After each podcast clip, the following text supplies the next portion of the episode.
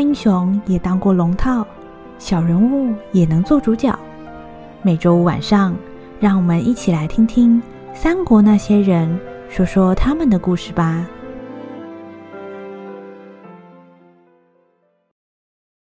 第四十一集，那座白门楼前篇。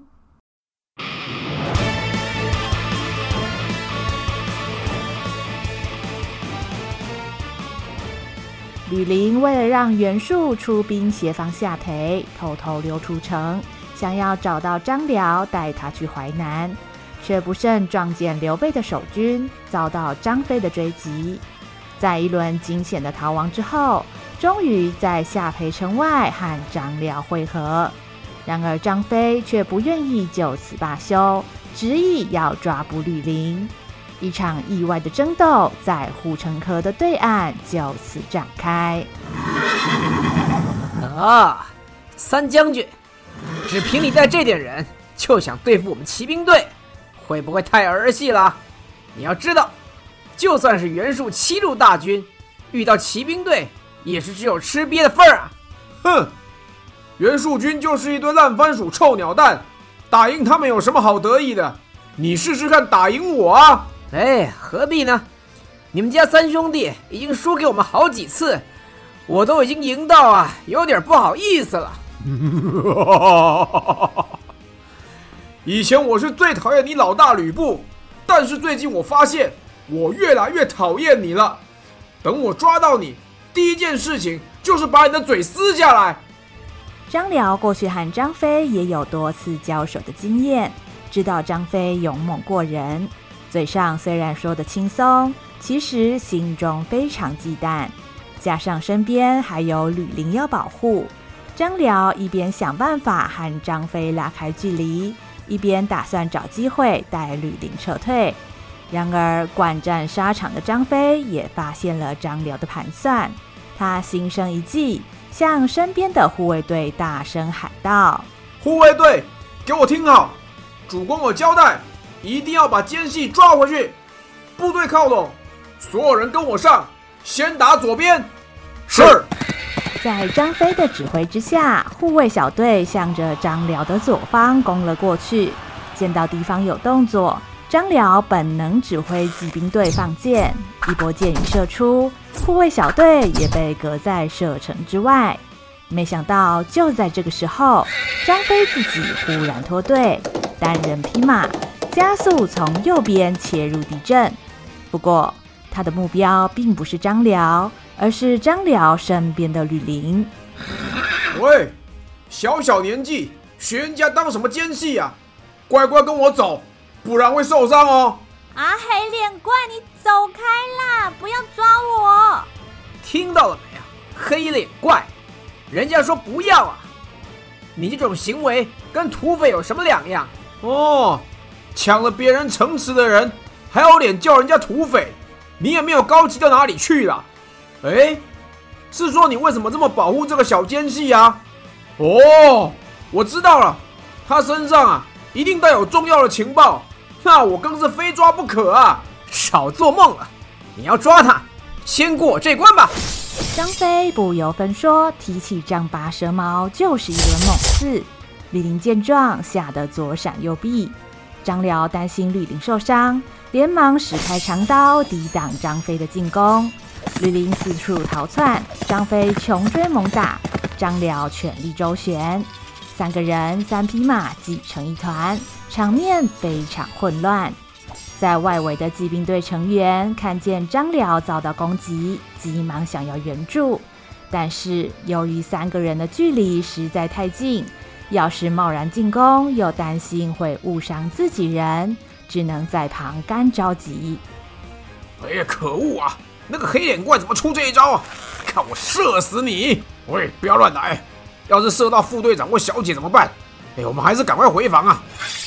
喂喂喂，哪有那么简单？要是让你们过去的话，三将军一定会把我们打死的啦！没错，你们别想过去。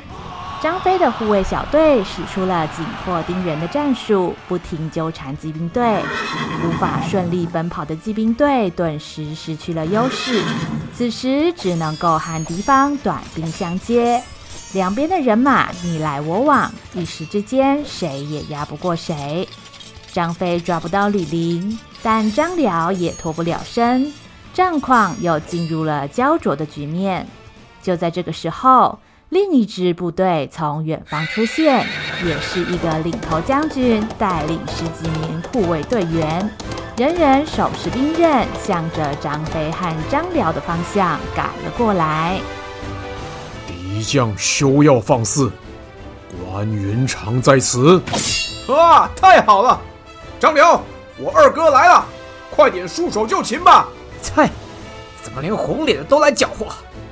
这下有麻烦了。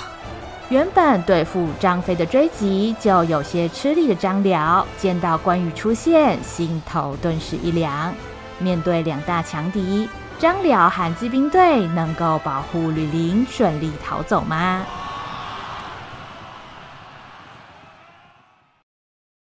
下邳城外烽火连天，这场战役的成败关乎未来天下大势的发展。早先因为寿春城遭到攻陷而逃回淮南的袁术，靠着祖上的雄厚基业，好不容易重新站稳了脚步。然而失去领地的袁术实力已经大不如前，加上篡汉自立的恶名，大多数的诸侯为了避免得罪朝廷，都不愿意和袁术结盟。袁术的仲甲皇朝表面上就跟他的宫殿一样富丽堂皇，但是实际上，无论是兵力或是财力，都如同遭到白蚁侵蚀的房子，随时有崩塌的危险。启奏陛下，根据探马回报，曹军包围下邳城进行全面攻击，吕布军死守不出，已经僵持好几天了。嗯。曹操这个小贼动作好快，前些日子吕布才派人来求援，想不到夏培这么快就被围了。启奏陛下，曹军兵锋日盛，如今夏培岌岌可危。若是吕布被那曹贼所灭，以曹贼的狼子野心，势必又准备染指淮南，将会成为陛下的心腹大患。臣以为。应该尽早出兵支援下邳，不可让那曹贼得逞啊！严相，朕不是已经回复过了吗？只要吕布把女儿送来淮南，朕即刻就发兵相救啊！这个吕布就如同人家豢养的鹰犬一样，饿了才来摇尾乞怜，一旦吃饱，马上扬长而去。若是不先有人质在手，怎知他会不会又背叛朕呢？陛下，现实不同往日，如同纪灵将军所说，曹军已经全面围城。这么一来，吕布连出城都有困难，又要如何将女儿送来呢？若是一日拖过一日，臣担心会有变数啊！陛下，现在夏培和淮南利害关系一致，可谓同病相怜。在寿春失陷之后，我们众家皇朝元气大伤，需要盟友协助。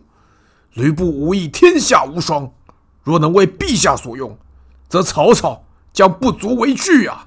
严主簿，你是不是年纪大，脑子不清楚啊？吕布这个人反反复复，一下说要和亲，一下又杀了我们的侍者，一下跟着曹操打我们，一下又要跟我们求救。找他结盟，根本就是自取其祸啊！而且下邳不但城防坚实，还有护城河保护。依我看来，短时间之内，曹操还无法一举攻进下邳。陛下，臣纪灵建议，不如我们隔岸观火，等到曹操和吕布拼到两败俱伤之际，我们再趁此时出兵，一举将这两个祸害除掉。啊，不！这样风险太大了，须知那曹贼诡计多端，要是有个万一，那淮南危矣啊！臣恳请陛下三思。够了。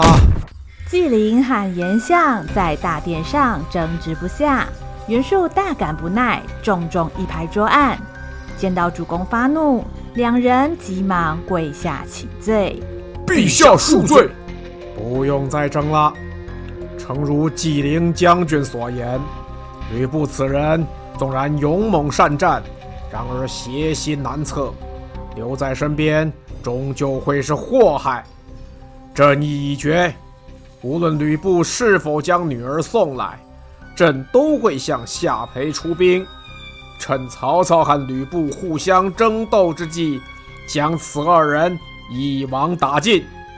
朕要让他们知道，得罪我众家皇朝是要付出相当的代价的。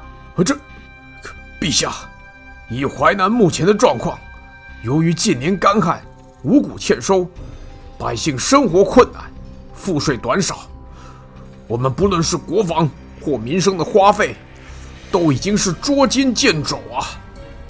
那又如何？在国力疲惫的状况之下，若有外敌来犯，后果不堪设想。众家皇朝现在急需盟友，既然陛下不愿与吕布合作，臣建议陛下可向河北袁绍借调兵马钱粮。相信凭借袁绍与陛下同宗之谊，他必然会住口。提到袁绍的名字，袁术大为光火，一脚将桌案踢倒，桌上的食物和酒水散落地上，一片狼藉。自从寿春失陷之后，众家皇朝损失惨重，但撤回淮南后，袁术好大喜功和骄奢淫逸的状况，并未因此收敛，依旧是过着锦衣玉食的生活。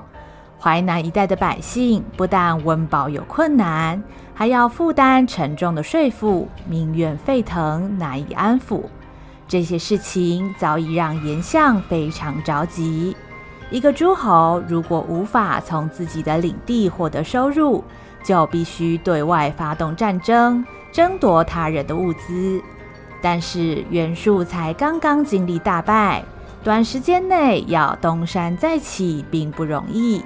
严相只好想方设法寻求外援。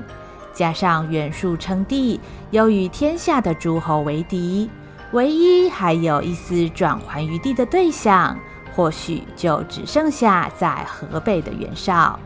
然而，出于矛盾的比较心态，袁术怎么样也无法拉下脸去向袁绍求助。严相，你特也大胆，什么人不好提？你竟敢叫朕去向袁绍那个家奴卑躬屈膝？朕才刚刚失了寿春，而袁绍当了大将军，正是得意洋洋。你是要让朕去给袁绍看笑话吗？朕看你是活腻了。袁术气得浑身发抖，眼睛里仿佛都要喷出火来。陛下，臣蒙陛下厚恩，无一日不铭记在心。臣知道这些话不中听，但是为了众家皇朝，为了陛下，臣一定要说。臣死不足惜，只求陛下广开圣听，体察民情。如此，这黎民幸甚，天下幸甚。够了，够了，到此为止。严相，念你劳苦功高，朕不与你追究。此事未来休要再提，否则朕就夷你三族。现在通通给我下去！听见袁术的最后通牒，严相无可奈何，只能退下。众家皇朝的早朝晨会很快就结束。袁术回到内殿，想着颜相说的话，只觉得心烦意乱。郁闷的袁术吩咐下人为自己准备爱喝的蜂蜜水，希望能够调整下心情。然而，象牙杯里晶莹剔透的蜂蜜水，却映照出了一张颓丧失智的脸孔。看见自己的样子。袁术又是一阵恼怒，只听见“哐啷”一声，一颗脆弱的心就和被摔到地上的象牙杯一样，裂成了两半。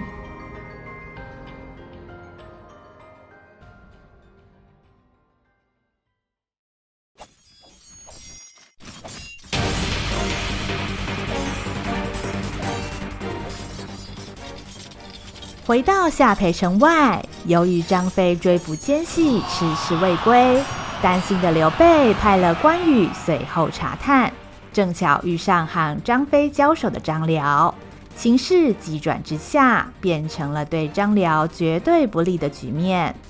见到张飞和张辽的部队相持不下，关羽立刻带着部队加入战圈。面对有万夫不当之勇的关羽。骑兵队成员早就先忌惮三分，加上人数有区域劣势，众人都慌了手脚。只见关羽疾风骤雨的攻势一到，手起刀落之间，几个骑兵队的士兵已经被斩落马下。啊，老陈，小马，你还有时间关心别人啊？再吃我一枪啊！小文员，小心！是。你们还要不要脸？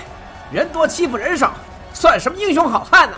哼，以多为胜这回事，在小沛城外，你们也干过一回，一人一次，天公地道。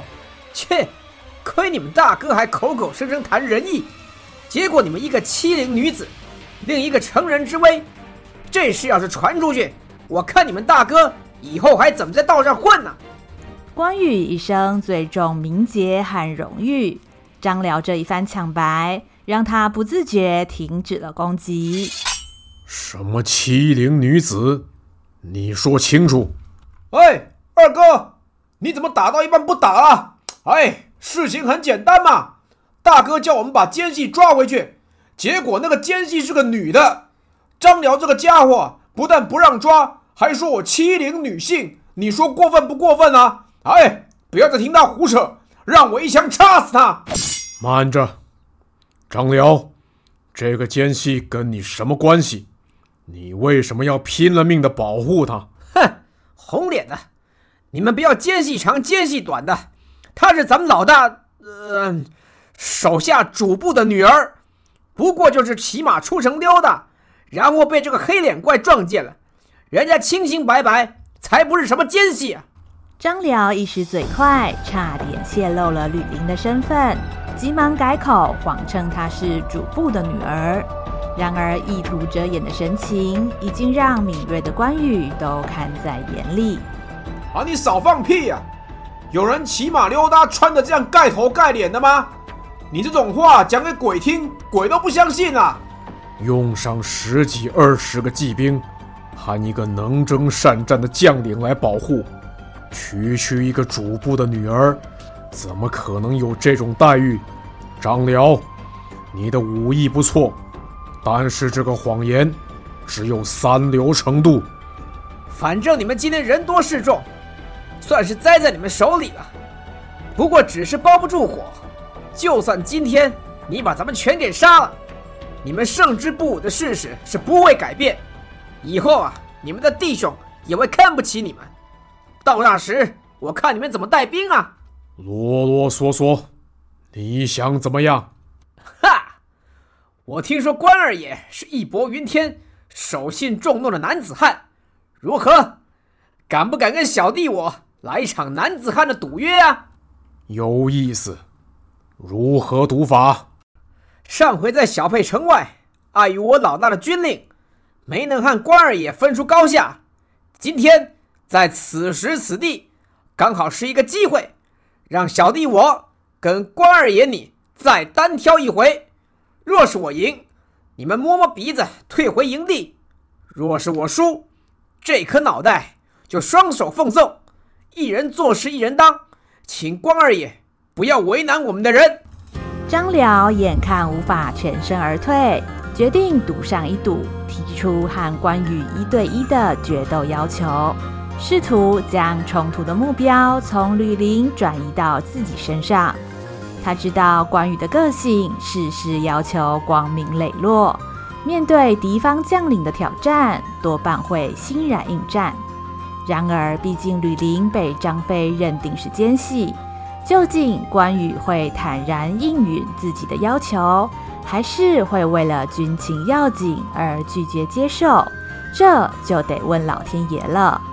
张辽偷偷在心里祈祷，老天今天会站在自己这一边。小文远，你你不要这样嘛！万一万一打输了……哎呀，我的小姐，都还没开始打，结果你对我这么没有信心啊！哎，我可是张辽张文远，骑兵队副队长哎，怎么会有问题嘛？可可是，哎，都是我害的，如果不乱跑，就不会发生这种事了。我真是大笨蛋！哎。小李玲啊，你笨是笨了点儿，不过你真的很勇敢。看到你这么勇敢，小文远我怎么能输给你呢？吕玲担心张辽的安危，眼泪像断线的珍珠一样扑簌簌的直掉。其实吕玲也非常清楚，张辽此举是孤注一掷，但是事情已经发展到这个地步，确实也只能相信张辽了。喂！张辽，你有毛病啊！有你这种赌法吗？算起来，我二哥不管输赢都要放你们的人走。我们要抓的是奸细，你给我你的人头有什么屁用啊？而且我们现在占赢面呢，我还跟你赌个屁呀！为了你骑兵队弟兄和那个女子，要赌上你一条命，值得吗？为了义气，值得。张辽所提出的赌局虽然接近耍赖，却让关羽的斗心熊熊燃烧了起来。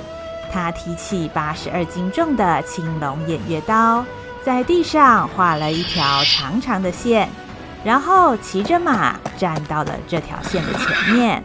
很好，冲着你这份义气，关某接受这场赌约。不过你才刚跟我三弟打过。关某不想占你便宜，这样吧，以地上这条线为分界，三招分胜负。只要退出这条线外，关某就算输了，怎么样？啊，二哥，你还真跟人家玩呐、啊？那要是二哥你……嗯，呃呃，没事没事，二哥你盖世无敌，哎，哪有输的道理呀、啊？弟弟，我去旁边帮你呐喊助威了。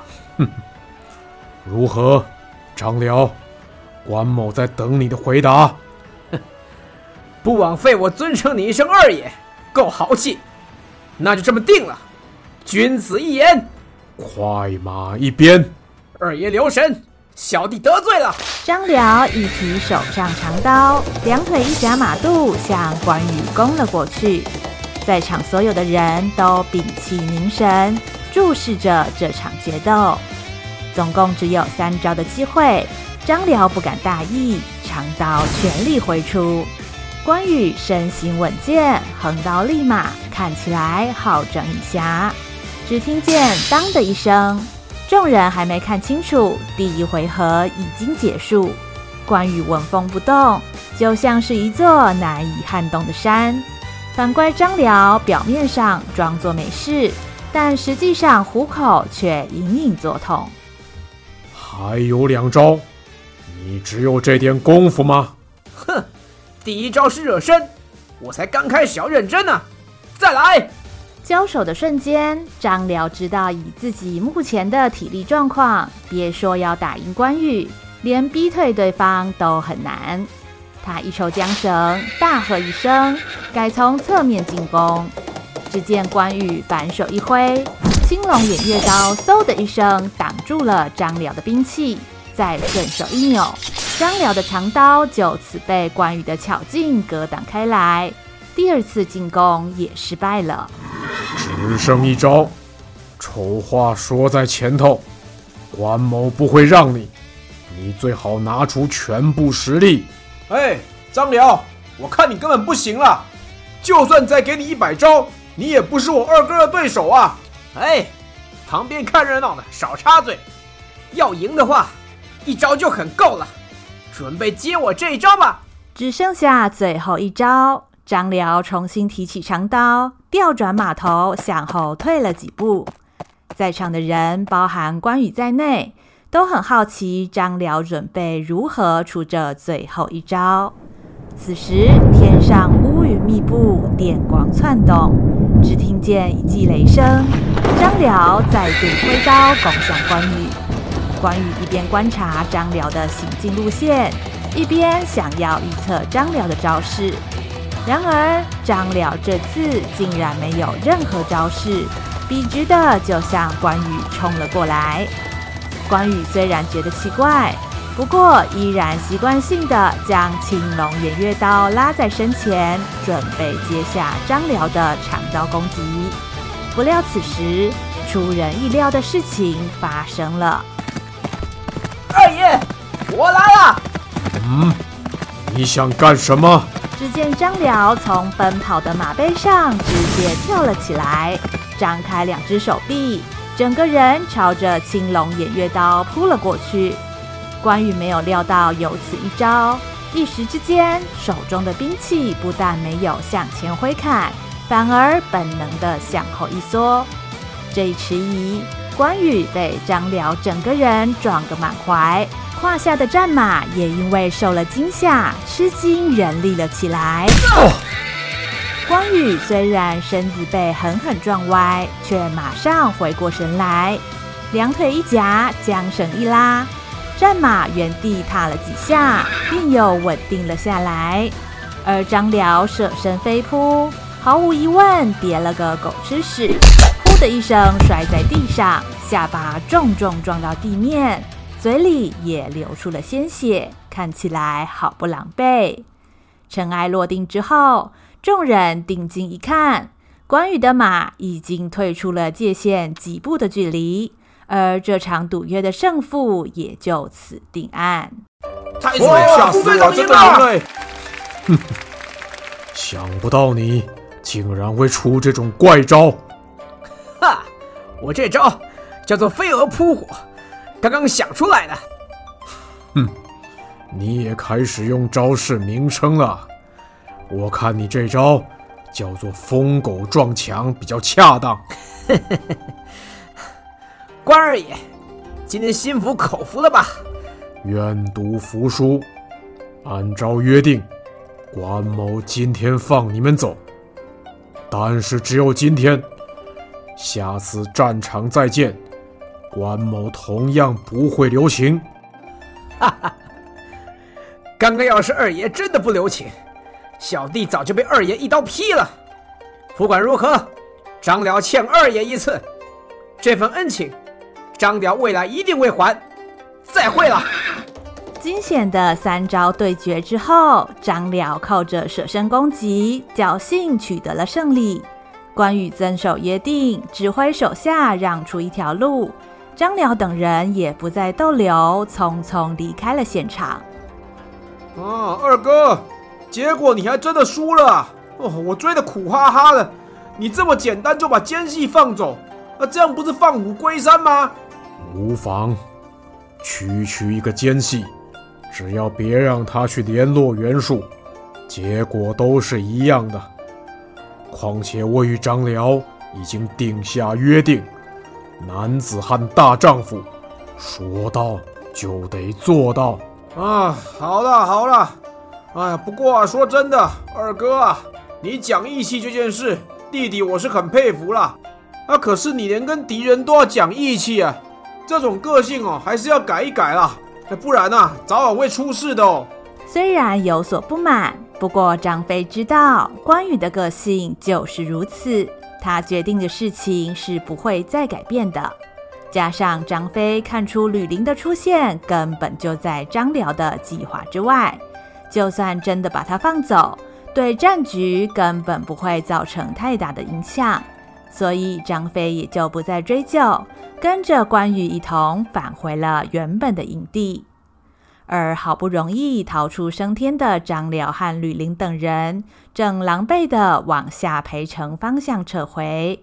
刚刚结束战斗，众人都非常疲惫，尤其是张辽，在全力对阵关羽和张飞之后，差点就要虚脱了。小文苑，你的伤怎么样啊？严不严重啊？我看你满嘴都是血。对，没事儿，没事儿。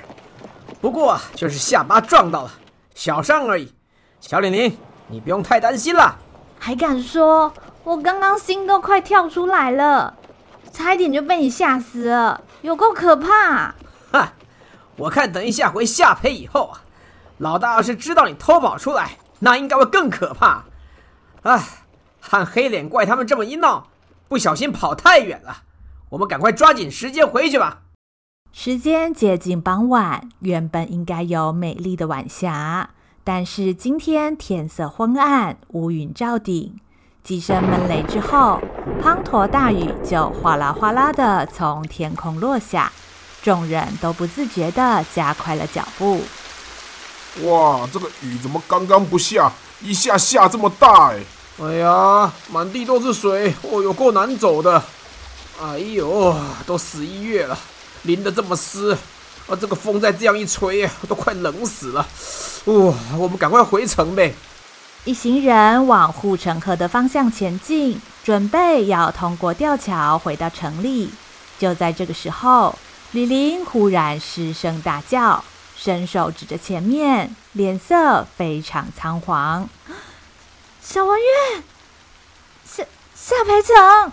啊，这怎么怎么会这样啊？”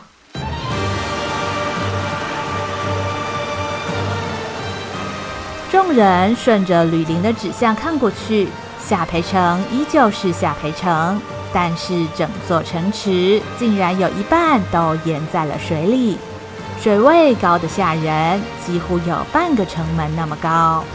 张辽环顾四周，护城河水势暴涨，许多的吊桥都已经被淹没，只剩下一小部分露在水面上。本来是下培成坚固屏障的泗水和沂水，一夕之间化为凶狠的毒蛇猛兽，将吕布军的最后据点完全吞噬。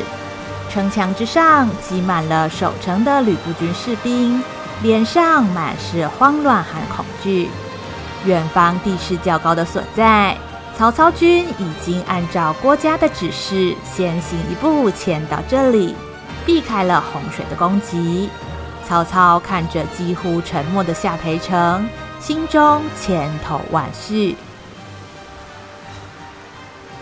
书呆子，这是你自找的，不要恨我。下一集，那座白门楼中篇。